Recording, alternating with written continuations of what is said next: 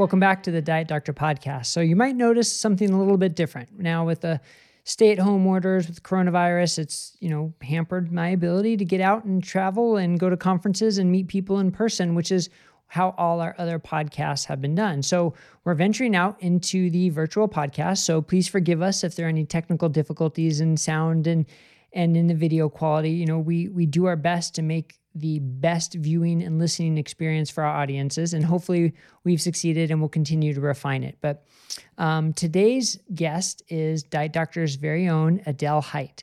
So, Adele has an MPH and an RD degree from the University of North Carolina, where she also started a PhD program in nutritional epidemiology. But interestingly, as you'll learn, she questions authority. She questions everything. And her um, thesis was a raised a lot of questions about the dietary guidelines. And she then found it difficult to um, find someone to work with to help her continue getting her PhD. So she actually switched gears and instead went to NC State, where she got a PhD in communication, rhetoric, and digital media, still with her thesis about the dietary guidelines. So, what it comes down to, though, is she probably has spent more time researching the dietary guidelines and knows more about the dietary guidelines than just about anybody.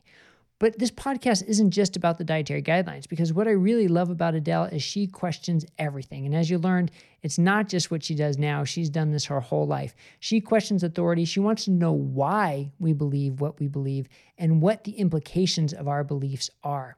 And that goes to so much of the mythology that is present in nutrition in general, including low carb mythology. So, we talk a lot about um, sort of the different aspects of mythology that we all need to be a little bit more aware of. Um, you know, if you want flashy sound bites, this isn't for you. If you want um, a deeper, more thoughtful investigation of all the things we believe and talk about, then this is for you. That's Adele's specialty. So whether you see her on dietdoctor.com, on her own website, or on her Twitter feed, uh, you're going to get an in depth and very cerebral and thorough evaluation. So be ready to see things from a new perspective and maybe open your eyes a little bit more with this podcast with Adele Hite.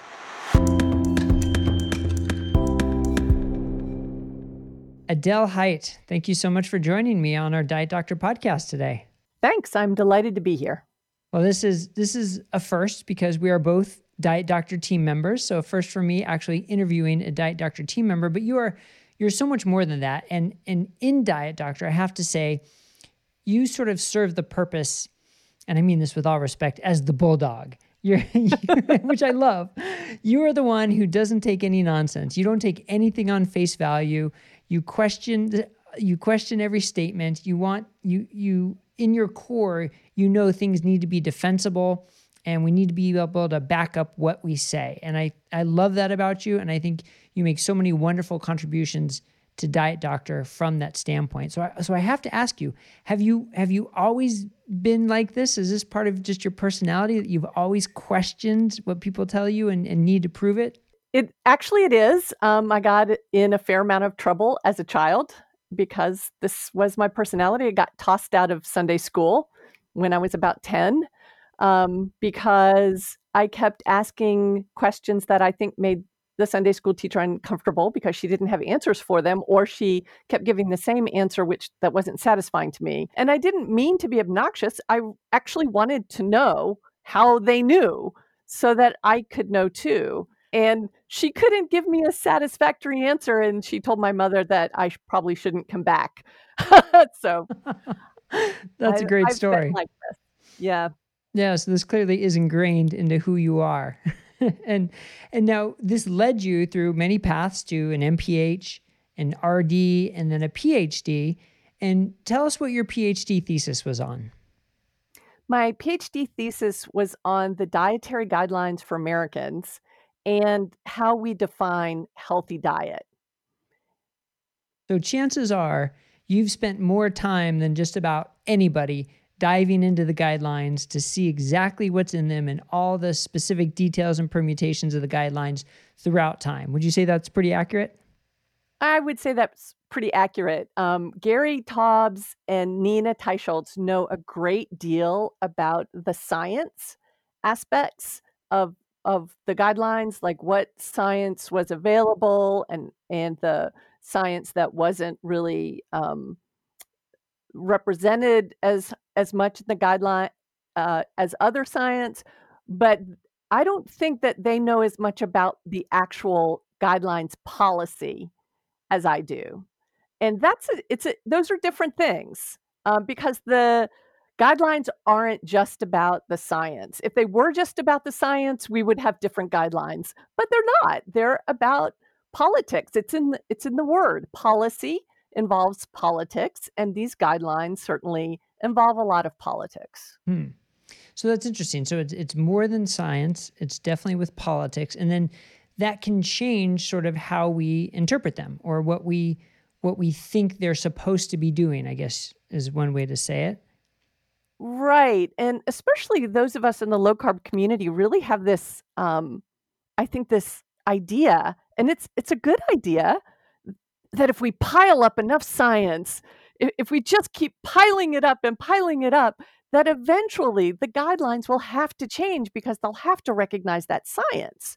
But my research says that the biggest influence on any edition of the guidelines is surprise the previous edition of the guidelines.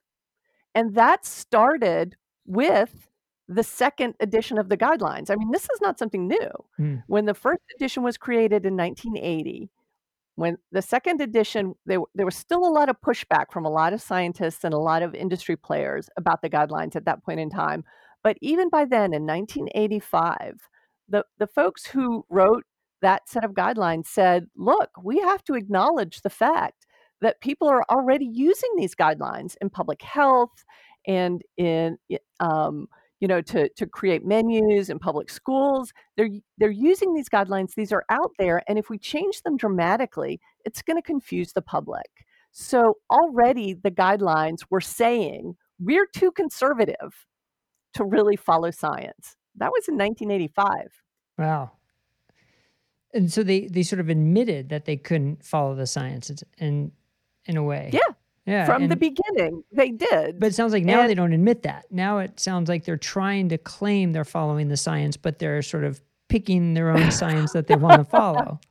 Well, yes, because something happened between 1980 and say about 1990, and I bet you know what it is.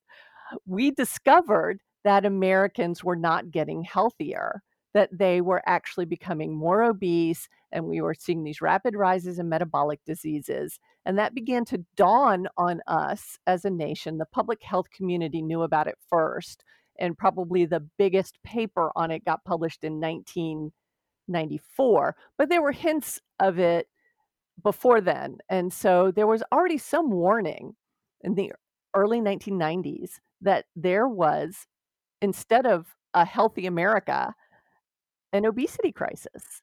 And this really changed things. Um, and I, I think that we have to recognize that the guidelines as they are enacted from about 1990 on are different guidelines from the first two editions 1980 and 1985 so one of the things that that people don't know about the history of the dietary guidelines is that the first couple of editions of the dietary guidelines should be considered very differently from later editions and there's a couple of reasons for that. One is there wasn't even a mandate for for the guidelines to exist until the third the uh, I'll correct that, the fourth edition of the guidelines.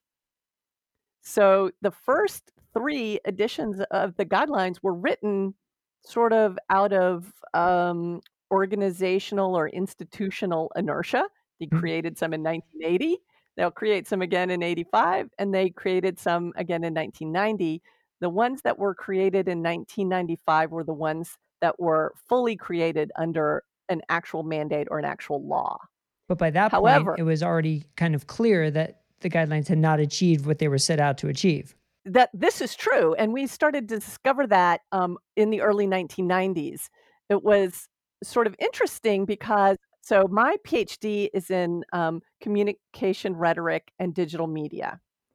And that means that I look at how these guidelines are portrayed um, across different mediums. So when the newspapers are talking about America and diets and healthfulness and um, people taking up healthy habits from about 1975 till the 1990s, all of the headlines and stories talk about Americans getting healthy mm-hmm. and eating healthy and exercising. And there's a, it really sounds as if Americans have taken up this diet and they've taken up the idea of managing your health through eating right and exercising right. And then the um, our national health surveys for for eating start to go through the populations and actually measure people, and they're finding the uh, National Institutes of Health. Uh, I think the survey. Uh, I'm sorry, the Center for um, Disease Control. The, the the big survey came out in 1994. Um, Katherine Flegal was on there along with some other folks whose names I can't remember right now, but it showed that Americans were not getting healthier they were getting fatter and sicker. Which brings us to and, the big point. Wait, I, I, need to interrupt you there because that's such an important yeah. point. Because that brings us to the point that so many people make that the dietary guidelines made us fat and made us sick. Right? We hear that time and time again. Now, how do you respond to that type of a statement? well, I, I will tell you um, the typical response that you would get from a dietitian is they can't have made us fat and sick. Nobody followed them. So, however, what you really need to know is that both statements are ecological fallacies. Okay. This, and that's explain. a big fancy word. That's a big fancy word that means you're looking at a population level exposure, which is a policy. And then you're trying to fallaciously tie it to individual behaviors. So, um, it would be hard to say that the level of rainfall that a country gets um, makes people more sedentary, although it might because you don't want to go outside. But that's not, that's trying to take a population level exposure and tie it to whether or not an individual is willing to go outside in the rain. Do you see the problems with that? I do. So, whenever somebody either blames the guidelines or lets the guidelines off the hook for this, they're not looking at the right thing. They're they're trying to tie this to an individual behavior. You either followed the guidelines and you got fat or you didn't follow the guidelines and you got fat, and both statements are probably not true. Now, so, for any go ahead. Yeah, so so I guess the first question is did the country as a whole follow the guidelines? And Depending on who you listen to, the answer is yes, they clearly did because the percent of fat that Americans ate went down, or they clearly didn't because the total calories went up and the total calories of fat did not go down, even though the percent went down. So is there a right answer or they I mean they're both sort of right. Um, it's it's it's a numbers game. It depends on what you want to say. If you want to say well, Americans were eating a low fat diet, and you point to the percentages, sure, that's going to look like a low fat diet because it's lower in fat percentage wise than what we were eating before. But if you want to say the words Americans were eating less fat, you can't say that. so that's a very interesting differentiation that most people don't yeah. care to think sort of in that that degree. And then I guess the other part, though, to say whether the, it was the guidelines that worked or didn't work, was the guidelines also did ask for reduced sugar intake, which of course the country did not do. Um, so the other part is, though, did the guidelines create an atmosphere that promoted obesity and diabetes and weight gain because they created an atmosphere of promoting a diet that didn't work for most people because simply because they couldn't stick to it and because it opened the door for industry to rush in and promote so-called mm. healthy foods that were full of carbohydrates and full of calories. Like so that's the other take on these guidelines, right? Okay, so you that was a whole lot in there. Let me see if I can pull that apart. Okay. So yes, the dietary guidelines definitely gave some sectors of the food industry a, a leg up.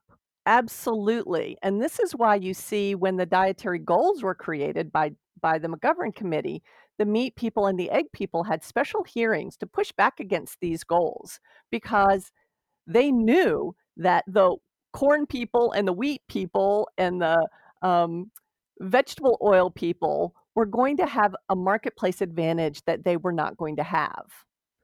Um, and they were they realized that they were not going to be able to advertise their foods as healthy in the same way as these other sectors of the marketplace. Now, by the time 1985 and 1990 rolled around, many of those other sectors of the marketplace realized that they actually could um, market food as healthy, that they couldn't market that way in the in in previous years. The beef people started creating leaner cattle, and um, ground beef was made in lean varieties and fattier varieties, and the lean varieties were more expensive.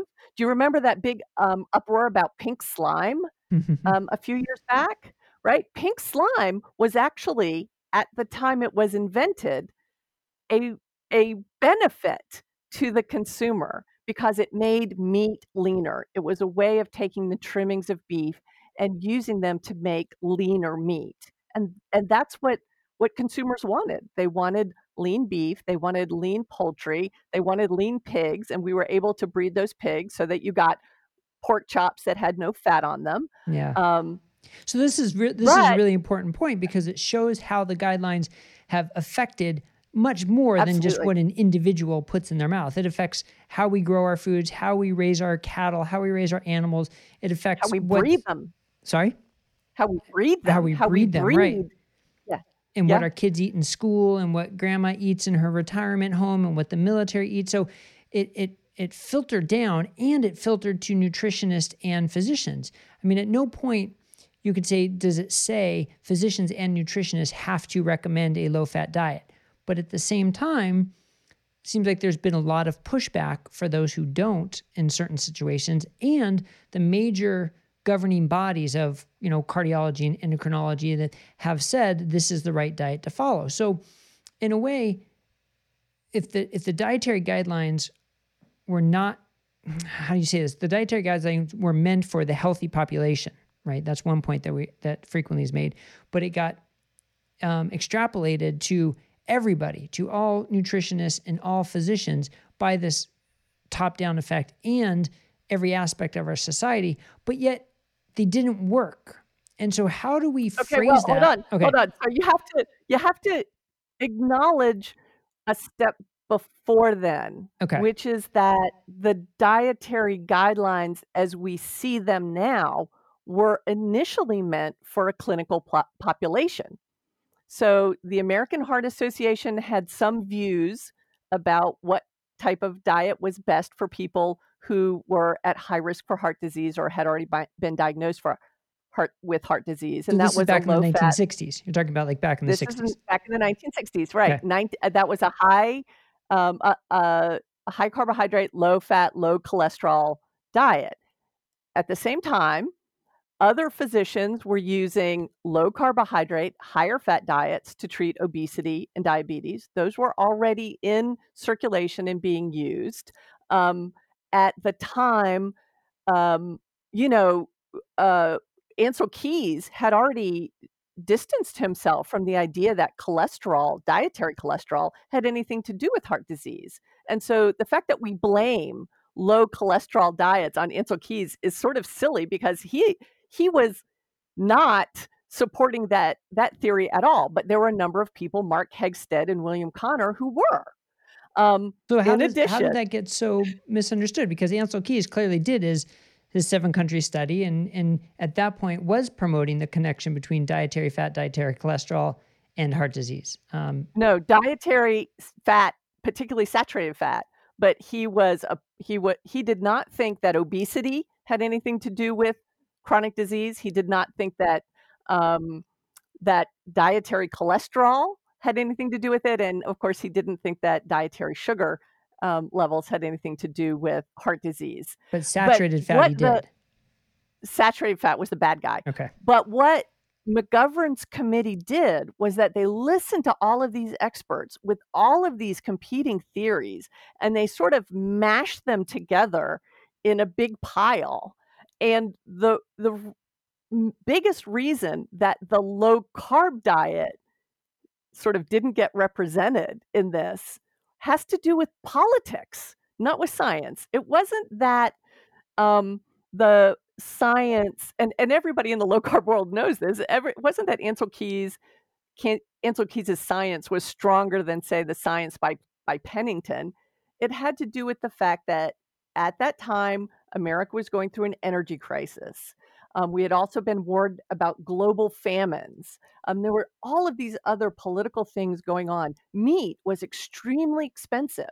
The first Meatless Monday boycotts were about the price of meat, not to save the animals or not for health or anything like that. It was about meat being expensive. So, this is apart from the government work on the guidelines in popular um, America, in, in the in the populace, people were already beginning to eat less fat in terms of animal products because one they were expensive and two it was it was just sort of um it, it was uh what could i say? It gave you a kind of um, popular mystique to eat like the beatles and go vegetarian.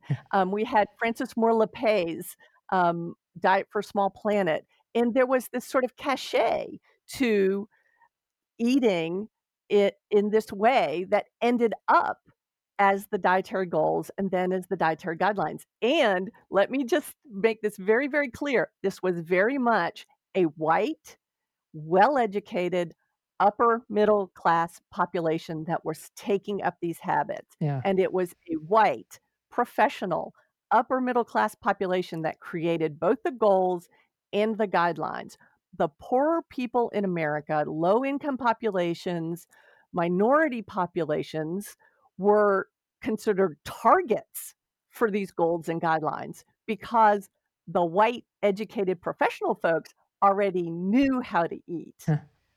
so, so you have to recognize that something else happened in 1980 besides the dietary guidelines. Something very important happened in 1980 and it was called the election of Ronald Reagan and the institution of global economics that focused on marketplace solutions. So, what we had in America, we called it the trickle down economics. And in America, we also have trickle down nutrition, which is a diet that wealthy white people can manage to stay healthier on. And I use that term in a relative way is not a diet that you can give or or expect people who don't have as much money to spend on food, don't have as much uh, resources to challenge the the way of thinking there that's that's coming from doctors or dietitians who um, don't have access to free time to exercise off all those extra calories that you get from eating a high carb diet. Do you see what I'm saying? So right. it wasn't just the switch in how we thought about what was healthy, it was also a switch in the economics in the US. And there's still a health divide. All of the repercussions that we see as coming out of the guidelines, and, and there are plenty of negative ones. I, I'm not going to deny that at all but a lot of them have to do with economic circumstances. If you are wealthier, if you're better educated in America, you can almost um, pick your own diet. But if you're not, if you're one of those people who has to rely on government food programs, or you're in the military, or your kids get their lunches and their breakfasts at school, you are imprisoned by those choices. Hmm. And because you already have less resources for joining a gym, for having extra time to cook farm fresh meals and whatnot, you are already on a, a worse diet than a lot of other Americans, whether you're fo- fo- following the guidelines or not. So, so So we, there's a lot more complicated. yeah. So right, and and so this is what's so interesting, right? If I don't think many people, I don't think anybody really, hardly anybody understands it to the level that you understand this. But is it important that people understand it to that level, right? Because people want an answer. People want to know what should I eat. So I guess one question is one, should we even be looking to the government for that? And two, if we are, how do we how do we summarize what the guidelines have and haven't done and what they should be doing? So what the guidelines did, I, I think the, the the most insidious thing that the guidelines did was that they shifted our attention away from population health being the responsibility of institutions, organizations, and corporations, and they made your health your responsibility. And that ideology fits with both low fat diets, vegan diets, vegetarian diets, carnivore diets, low carb diets, keto diets, any of these kinds of named diets that you can think of. Who is responsible for your health outcomes? You are.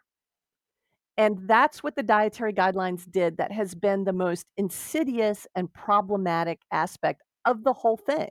It has nothing to do with the amount of fat that they recommended. It has to do with the fact that they said if you do this thing, you can avoid ever getting half a dozen chronic diseases that we can name. And that made that your responsibility and But doesn't that in a way also else. make it the now the government's responsibility because they're saying we're going to tell you how to eat to be healthy. So it's our responsibility to tell you and it's your responsibility to do it. Right, right. But you notice that that gives them that out. Yeah. Well, if you didn't, then you must not. If I look at you and you have a chronic disease, well, you must not have followed the guidelines. If I look at you and you're obese, you must not have followed the guidelines. And if you say, well, I did follow the guidelines and I'm still uh, got diabetes, do you know what you'll get back in response? You are an unreliable narrator of your experience. And oh so there's always an out because they've made it the individual's responsibility. Now, what that means is that for those of us who are white, who are educated, who are upper middle class, who have some resources, we can take the our efforts into our own hands and find a diet that works best for us. And that's what we can and we should do. But in terms of the government telling the rest of the folks who who are sort of handcuffed to those guidelines they the guidelines need to be eliminated. They need to be completely removed. Um, there needs to be a law written that says here's what you should do in terms of eating. Go see a nutritionist. Go see a doctor. Go see someone who can help you find the way to eat that's right for you. And there should be money that pays for that in medicare and medicaid and in private health insurance we will never get rid of that gap between poor people b- between the health outcomes of poorer people and wealthier people through diet. That it has to do with so much more.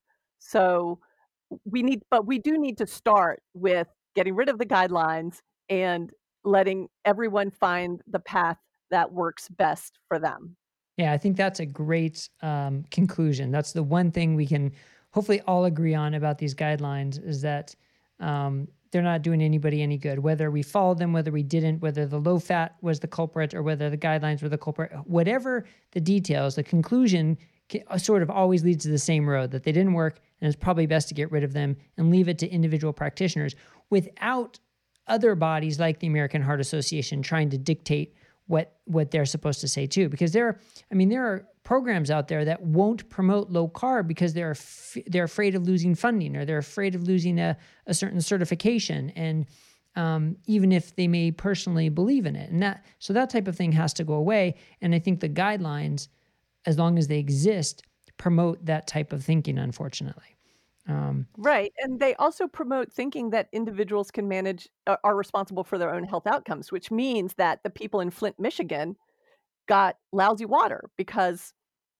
our government didn't take it upon themselves to ensure that those people had what they need. Our government is still not taking it upon itself to make sure that everybody gets adequate essential nutrition, which is my bandwagon. You know, we before we worry about whether whether or not somebody's going to develop heart disease or diabetes in 30 years, we should first be making sure that they get adequate protein and adequate essential vitamins and minerals every single day. But we don't do that because we're so focused on these other things.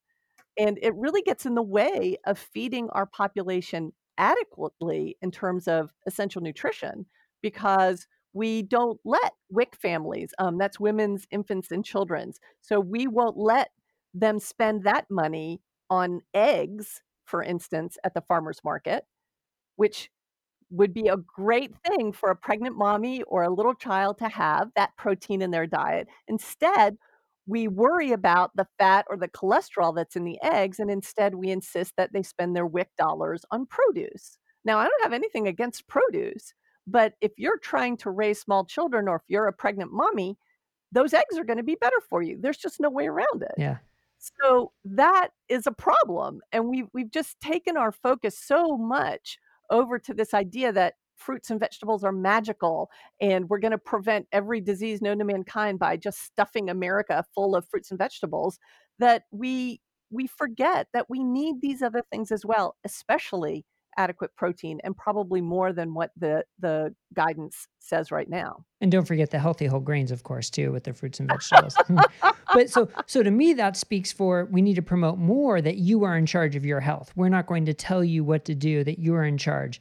But I can see your point that for those who who need assistance from the government, um, they need to be assisted in the correct way, I guess. Whereas it's sort of a an upper class benefit to be able to say, I'm in charge and I don't need anybody else's assistance. And I should be in charge. Everybody should be in charge, except if you need help, you need to be able to find the right help. And that's what the government's not providing.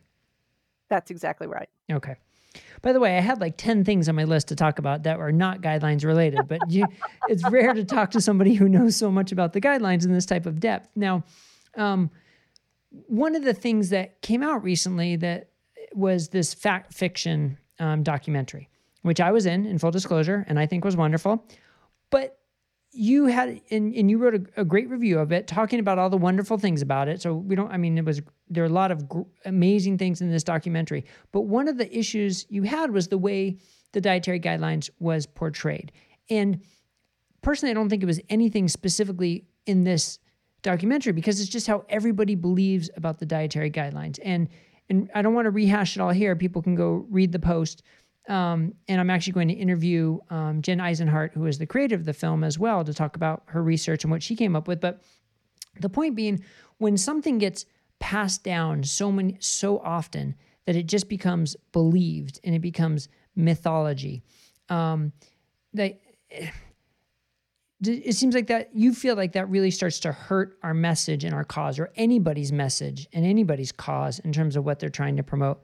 And the dietary guidelines kind of play an essential role in that doesn't it? Well eh, we become incredibly hypocritical when we do that because what we complain about is the fact that this low fat diet has been accepted and ideas about it like Ancel Keys promoting a low cholesterol diet have been passed along and passed along. In fact, we've accepted that, I think. And, and so these ideas uh, get passed along, and nobody takes time to go back and actually look at what happened or what was said or what the data says.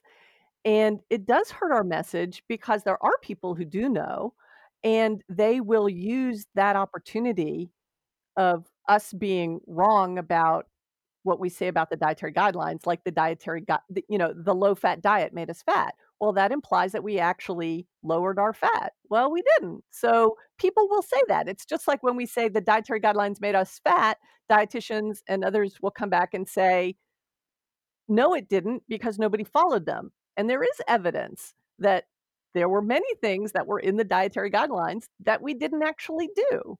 So so we have to be accurate. So if we want to accomplish what we really want to accomplish, which is for those people who are handcuffed to the dietary guidelines to have better options. So, my dream is when anybody walks into a doctor's office with one of the chronic diseases that we know can be addressed through dietary change as an option, that they are given dietary change, a food first opportunity as an option. But in order to do that, we can't replicate the mistakes that they made in 1977 and 1980. Does that make sense? That does. Yes, that does. And so part of that though is thinking that there's any one right diet for somebody that that this is right. there's one way for everybody to eat and that's sort of the number one mistake. And so if you say in, in, in the low carb sphere that everybody should be eating low carb, you're sort of making the same mistake. And instead yep need to focus more on individualization, which unfortunately, though, means it's so important who that person is consulting with you, who that person is advising you. And you have to get the right person or someone who's at least willing to work with you with different experiments and different versions of nutrition to find the right one for you. Um, and I think that's what's really lacking out there because right now people are too busy following a cookbook style of what to tell people. Um, but I think we right, but uh, it, it goes it goes beyond that in that even in the low carb world, we have a default um, to the idea that what you eat today, we know if you eat right today, you can prevent certain health outcomes 20 or 30 years down the road. And we are very good at criticizing the fact that the low carb I mean, low fat proponents don't have that evidence. You don't have any evidence that eating a low fat diet is going to prevent heart disease or prevent obesity or prevent diabetes. Well, guess what? Neither do we have that evidence for low carb. We don't have evidence for either of those diets acting as long term preventative health um, ways of eating we do have evidence for low carb as a really, really strong and a really, really important intervention for prediabetes and a bunch of other metabolic conditions that we know can be reversed or improved with um, carbohydrate reduction.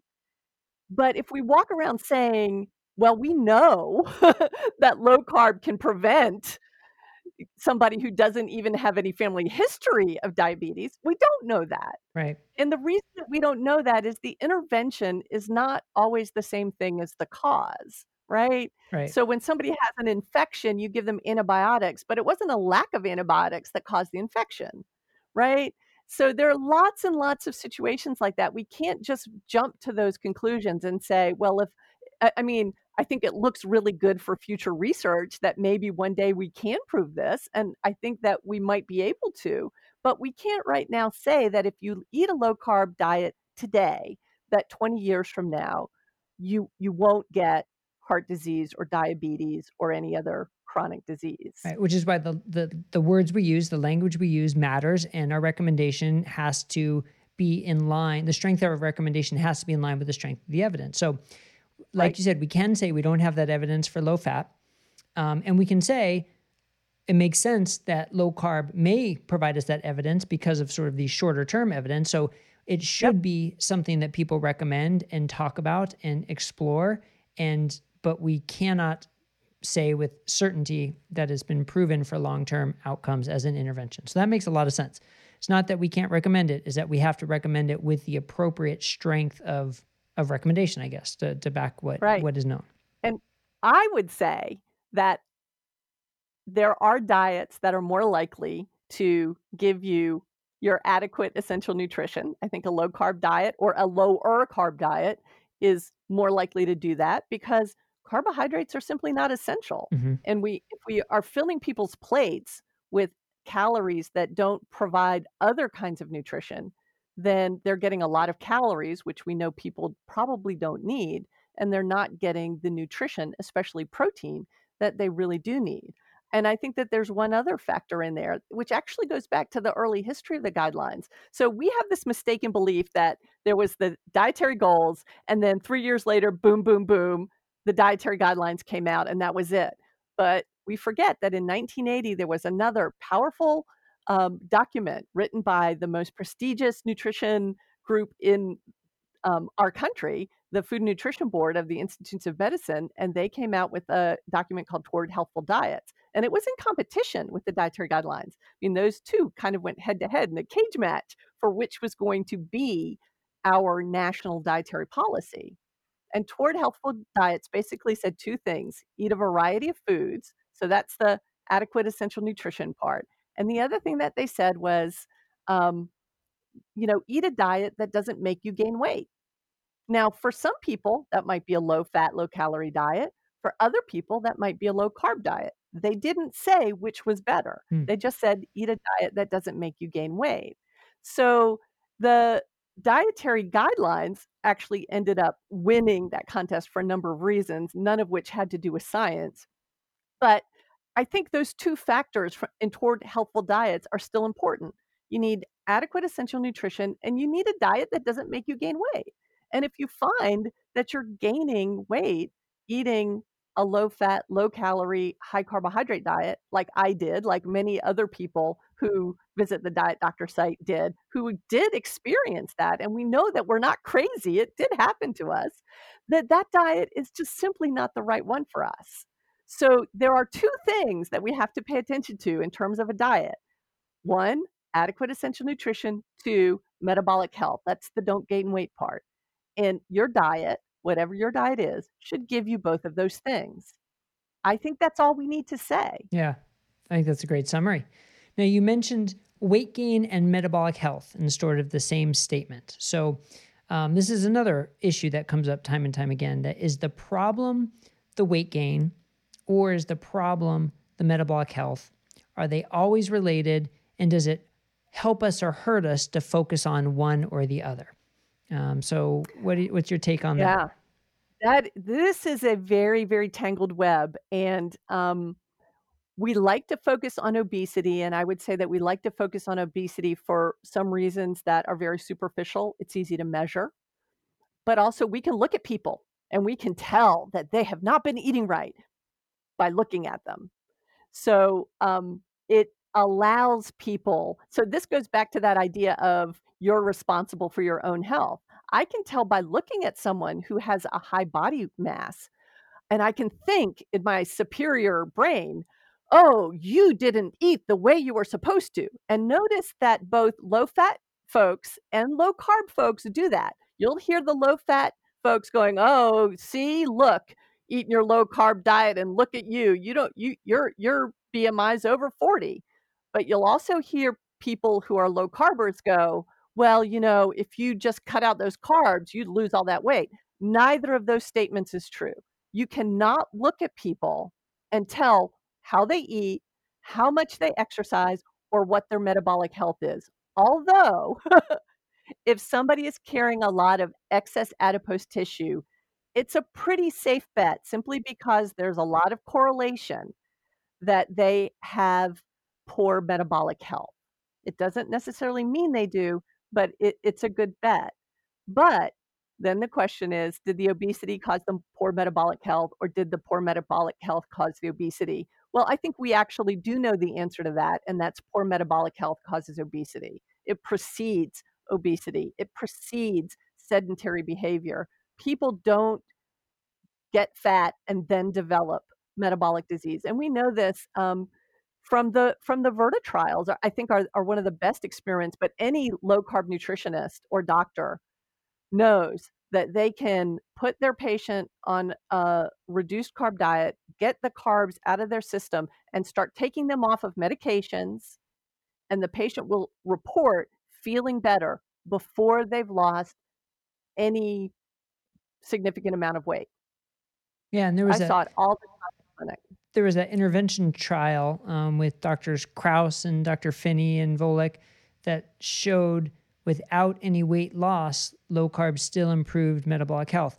Now, part of the problem, though, is when we look at older studies about this, is how you define metabolic health. Because usually it's either the presence or absence of diabetes, which is far too superficial and not even close to how we should be defining metabolic health, which makes it which makes it much harder, I think, to say we we know for sure which one precedes the other. But I think we can say it makes sense which one we should target first as an intervention. That weight loss without metabolic health improvement is not winning any goals, but metabolic health improvement without weight loss is still likely improving your overall outlook. This seems like a fair statement that most people shouldn't be able to argue with. Would you agree? Yes, and and obesity was problematic before it became associated with metabolic health, but it was problematic for orthopedic reasons. And I remember seeing these folks in clinic too. Um, in terms of their um, metabolism, they usually had fairly normal blood pressure, normal blood sugars, etc. But they had hip problems, knee problems, joint problems in their feet, right? And they needed to lose weight for orthopedic reasons. So obesity has always been problematic for that reason. But it wasn't until, you know, just in the, you know, since the, I think, mid century um, of, of the previous century that we started associating obesity with poor health. And that had a lot to do with those um, insurance um, actuarial studies. But again, there's no causal arrow. And this is another thing I think that isn't well understood that predictive risk factors and causal risk factors aren't the same thing. So just because a risk factor predicts that a person has a certain condition um, does not mean that that risk factor is causal. Right. Association is not causation for sure. That's something that we need to yes. hammer home again and again and again. Um, well, the word risk factor, because it has the word risk in it, I think that we think, oh, you're taking a risk if you're obese. Not, I mean, maybe, but not necessarily. It's like, um, like with pellagra, poverty was a risk factor for mm. getting mm. pellagra. But some people thought that was because of the poor sanitation conditions, and other people thought it was because of the poor diet. But so poor sanitation was also predictive of getting pellagra. But you could wash your hands all you wanted, and you'd still get pellagra if you had a bad diet. So just because poor sanitation was a risk factor doesn't mean it was a causal risk factor. Right. So and, we need to keep that in mind. And so now, though, during the coronavirus and the COVID 19 pandemic, this has become a very important topic because obesity has been linked to worsening outcomes. Type 2 diabetes and hyperglycemia linked to worsening outcomes. Does it cause the worsening outcomes? Is there something else? We don't know. But when it's all the information you have, you sort of have to, you feel obligated to act upon it to say, let's try and control these things as much as possible. But we don't have evidence saying if you control your blood sugar, if you lower your weight, you're going to reduce your risk of complications of COVID 19. But sort of, you could you fault anybody for saying you should try to reduce your risk? Well, I, I like the way you said it, Bret. The, you should try and reduce your risk for overall good health, right. not because of COVID. Um, it just makes sense to. But the idea of, of of insisting that somebody should go on a strict diet, whether it's a low calorie or a low carb one, in the middle of what might be the most stressful event of their lives, I think is I, I think it's a very privileged and very narrow perspective. But to say that this time in our country's history shows the importance of metabolic health over the long run and yep. hopefully will help us focus on that maybe so the next set of infections or you know the next even influenza or the next pandemic yep. or whatever the case may be that we are just we as a country can be in better shape to withstand it if our metabolic health is better and that's just one right. example of how metabolic health can help you um, exactly. But it shows how sometimes the line is blurred between association and causation. That it's important to to differentiate between them, but sometimes if it's all you have, you have to act upon it, which is a slippery slope because that's also what sort of got a lot of the low fat message propagated, which yep. we now have evidence Absolutely. to show is not the case. Absolutely. And this is, I think this is my worst nightmare is that, um, you know, 50 years from now, people will look at our era and go, oh, you know, these low carb folks, they just recapitulated the mistakes of the low fat people and they made things worse instead of better. And and I really do have a fear of that. I mean, do I want low carb guidelines? I do not, because I don't want them to be misused the same way that the low fat guidelines were misused, and they were misused. Mm-hmm. Uh, so I want low carb to belong to clinicians. I want it to belong to diet doctor. I want it to belong to the people. I don't want it to be defined by or administered by the government. And I certainly don't want it to be defined by and administered by food corporations, which is you know extremely problematic because who knows the, food um, our, our food system works like this anytime you tug on one part of the food system you get reactions throughout it one of my favorite stories about the low fat diet is the you've heard of buffalo wings, right? Mm-hmm. Everybody's heard of buffalo of wings. Um, low carb folks love them. They're, you know, you got lots of fat and stuff and um, dip them in blue cheese and they're great. Well, the, the folks who invented buffalo wings tried to create like a national snack fad back in the early 70s, but they couldn't get wings off of chickens. The producers wouldn't give them to them because when you sold a chicken, you either sold it whole with the wings attached, or you sold it in quarters with a leg and a thigh and a breast and a wing attached. When the low fat craze came through, we started selling boneless, skinless chicken breasts because uh. those were the lowest in fat. And all of a sudden, what happened?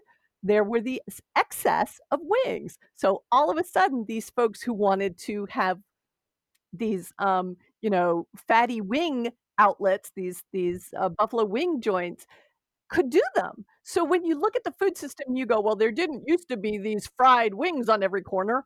Well, those were created, literally created by boneless, skinless chicken breasts, by the low fat craze. So the low fat diet created a bunch of high fat products premium ice cream, extra cheesy, cheesy pizza.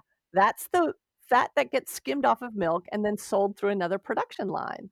So, what's going to happen? I wonder sometimes if that happens with low carb, if it if it becomes part of mass produced foods and it tugs on those strings in the food system. I really like the fact that when I see low carb products being sold, I look for those tiny producers, people like I think it's it's Tro's wife. She has a little baked goods um, line that you can you, you know and it's it's very small it's very family centered you know what's going into those packages and it's not a great big corporate monster just you know moving the parts of the food around yeah. and i would like to see more of that and i don't want it to be part of what the government is telling us how to eat yeah it's another big lesson i think of the of the whole covid-19 pandemic is um the importance of local food supply rather than a few big national producers because once that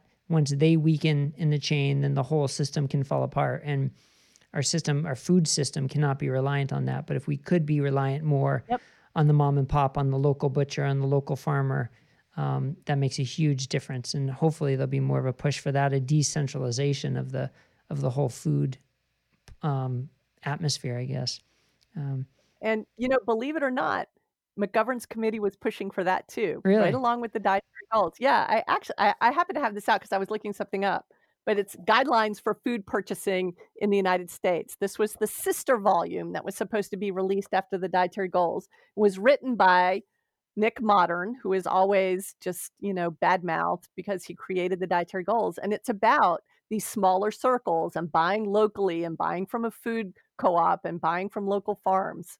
So a lot of what was politically in the dietary goals was really pushing for that kind of food system but it got it got co-opted there's just no doubt about it yeah um, and that report never got released unfortunately right well, I, lo- I love that story about the buffalo wings. Um, um and Super Bowl. What was Super Bowl Sunday like before before there were buffalo wings? I, I don't know what it what it could possibly Had could have roast chicken, I guess. yeah.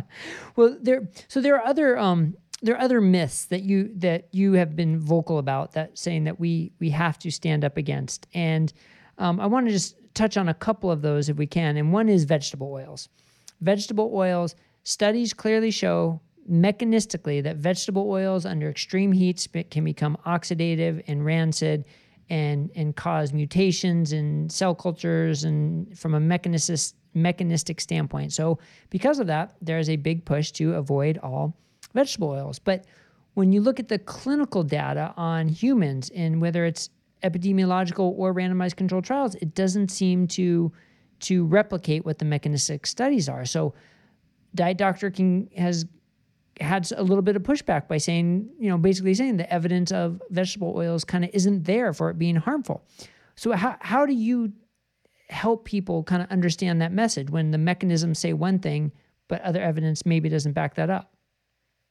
Well, I, I'm a, you know, I'm a biochem fan and I love mechanistic studies. And I actually think that they're far more um, informative than a lot of epidemiological studies because those just tell us what people think is healthy. They don't really tell us and and we don't know what what people are actually eating since it's a food survey anyway um, so i think mechanistic studies are actually really important but it doesn't help us put things in perspective in terms of our physiology. And what you end up doing, I think, so what we I think about this from a dietitian's point of view, are you creating unnecessary food fears? And are you making things difficult for people by telling them completely avoid vegetable oils because they're very scary? I know that when I went on a low carb diet, this wasn't something that was talked about. And I also know that when I went on a low carb diet, I had three young children. And if somebody had told me that I had to make my salad dressing at home and I couldn't use the stuff in the grocery store because it had corn oil in it or soybean oil in it, that I wouldn't have bothered going on a low carb diet to begin with. I would have just said, This is not the diet for me. I won't do it. I'll have to find some other way to lose weight. Um, so I think we have to really be careful with generating food fear. In fact, I think this is another one of the really pernicious outcomes of the dietary guidelines. It's made us afraid of the things in our food, whether it's fat or whether it's carbs. We've it, we've learned to just be afraid of things. We see it on a label. Um, the gluten uh, thing a couple years back was so informative because people stopped buying things that said, I mean, started buying things that said gluten free. Right. Before they even knew what gluten was we did the same thing with cholesterol. People started buying foods that said cholesterol free before they even knew what cholesterol was. We could make a food and say asbestos free, and people would buy it without even wondering what asbestos is. Of course, it's not in there, it's never been in there. And, and we do this with sugar, we do this with carbs, we do this with everything because we've taught people to be afraid of food. And what we need to do is to teach people how to think critically about what they're being told about food. Is the two tablespoons of vegetable oil in your salad dressing going to cause you long term harm? We have no idea.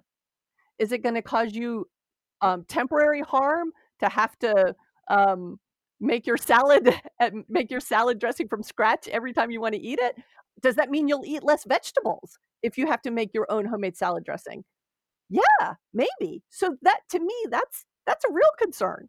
You know, am I going to get in the way of somebody eating a healthy food because in order for them to eat a healthy food, like if you pour some vegetable oil salad dressing on your salad, does it suck all the rest of the healthy ingredients out? you know, it doesn't. So let it let it be. Yeah. So I, I think we really have to help people not be afraid of food. Yeah, it's one thing to say eat whole foods, eat natural foods, make it as minimally processed as simple as possible. That's a great policy that everybody should follow as much as they can follow it. And then then you get into the specifics of what works in your life and what doesn't and what the logistics work. Yeah. Exactly. Yeah. So one one last thing then for mechanisms versus clinical practice and clinical experience too much protein is going to kick you out of ketosis.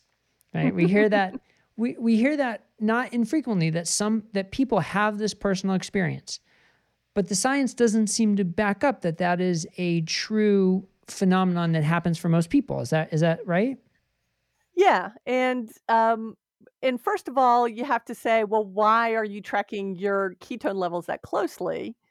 Um, do you have a specific reason for doing that? Like if you're trying to prevent seizures, um, yeah, that's probably really important for you, and maybe you need to follow a classic ketogenic diet that's used for epilepsy. And absolutely, you want to watch the amount of protein um, because you have to balance that off with a certain amount of fat.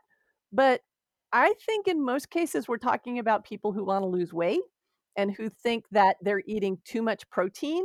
And I think it's a very complicated scenario when you get into those details because we know, in fact, um, we were talking about this just recently, that women often prefer diets that have more fat and more carbs in them. They're not big protein eaters to begin with. And also, women have trouble losing weight. And women who are postmenopausal especially have trouble losing weight. So, we're talking about a bunch of things sort of piling up there. But if you tell a postmenopausal woman, guess what? You can eat all the fat you want, just add artificial sweetener to it, but natural artificial sweetener, you know, monk fruit or erythritol or one of the approved keto sweeteners to it. You can have all the fat you want and and make it as sweet as you need to with one of these natural sweeteners and just eat all of that and don't worry about eating a yucky pork chop. And then the woman wonders why she's not losing weight. Well, you know, she's not going to lose weight. One, her body's going to be starved for protein. It's going to be scavenging muscle. She's going to um, eventually, over time, begin to lose muscle mass. If she keeps it up, she'll lose bone mass because muscles tugging on bone is what keeps bone healthy. Um, protein also is a matrix for bone. And and and if she's eating a low protein diet because she thinks that all she needs to eat to lose weight is fat, fat, fat, fat, fat, fat, fat, it's going to be counterproductive in the long run. But it'll taste better maybe. I Mm. don't know, it'll be more fun, but it, it won't be good for our health. Yeah, another another good example how a how a um, experimental study clearly shows that a lot a lot of protein, excessive protein, can raise insulin and can raise glucose. But then the the harder part is translating that to clinical science, translating that to the person you're working with in front of you, where not eating enough protein, especially as we age, is likely a much bigger issue for most people. And so, Right. yeah, okay, And we do know that people who are overweight and obese, who are in poor metabolic health, benefit from larger amounts of protein rather than smaller amounts. Um, we there are studies that show that. There are RCTs that show that. So it's not like that's really a question. But if somebody eats a steak for dinner and then measures their ketone levels an hour later and goes, "Oh no, I'm not in ketosis anymore," you can't deny that experience either. hmm But the question is, is that experience meaningful in terms of their overall health? It and I think it it it depends on how low that protein gets and how much they're avoiding it. yeah. Well, another great example of how you analyze things so well and so critically to make sure we're understanding what it means and not to accept things at face value. And I, I appreciate that you have been the voice for that to really, it- which is not always a popular voice. Like you've gotten some pushback because of it. And um, you're you're a, hu- a very important part of the low carb message in the low carb world, but yet sometimes you're seen critically because you're that voice, and it doesn't faze you. Brushes right off your shoulder because what's more important is getting the message right to you, and I really appreciate that. Your your integrity of the of your message is is so clear, and that speaks a lot to who you are. So, thank you for for making your voice heard. Well, and and thanks for giving me this opportunity because it is my dream that everyone is offered the option of a low carb diet when they need it. And I do think that if we want to be accepted into the mainstream, which is the only path through which people who are disenfranchised, people who are not don't have the resources that other folks do. It's the only way that they are going to get this option is to have low carb accepted as a therapy in mainstream. And if we want that to happen, we need to have all of our ducks in a row. And if I have to be unpopular to do that, so be it. It's not for me, it's for them. Very good. Very good. Well, where can people hear more about you, learn more about you, what you've read, and learn more about you? Well, you can find my um, much neglected blog site, eathropology.com, or you can just look me up on Diet Doctor. I'm pretty busy there too. All right. Very good. Thank you, Adele. Thanks so much for having me. This, this was fun.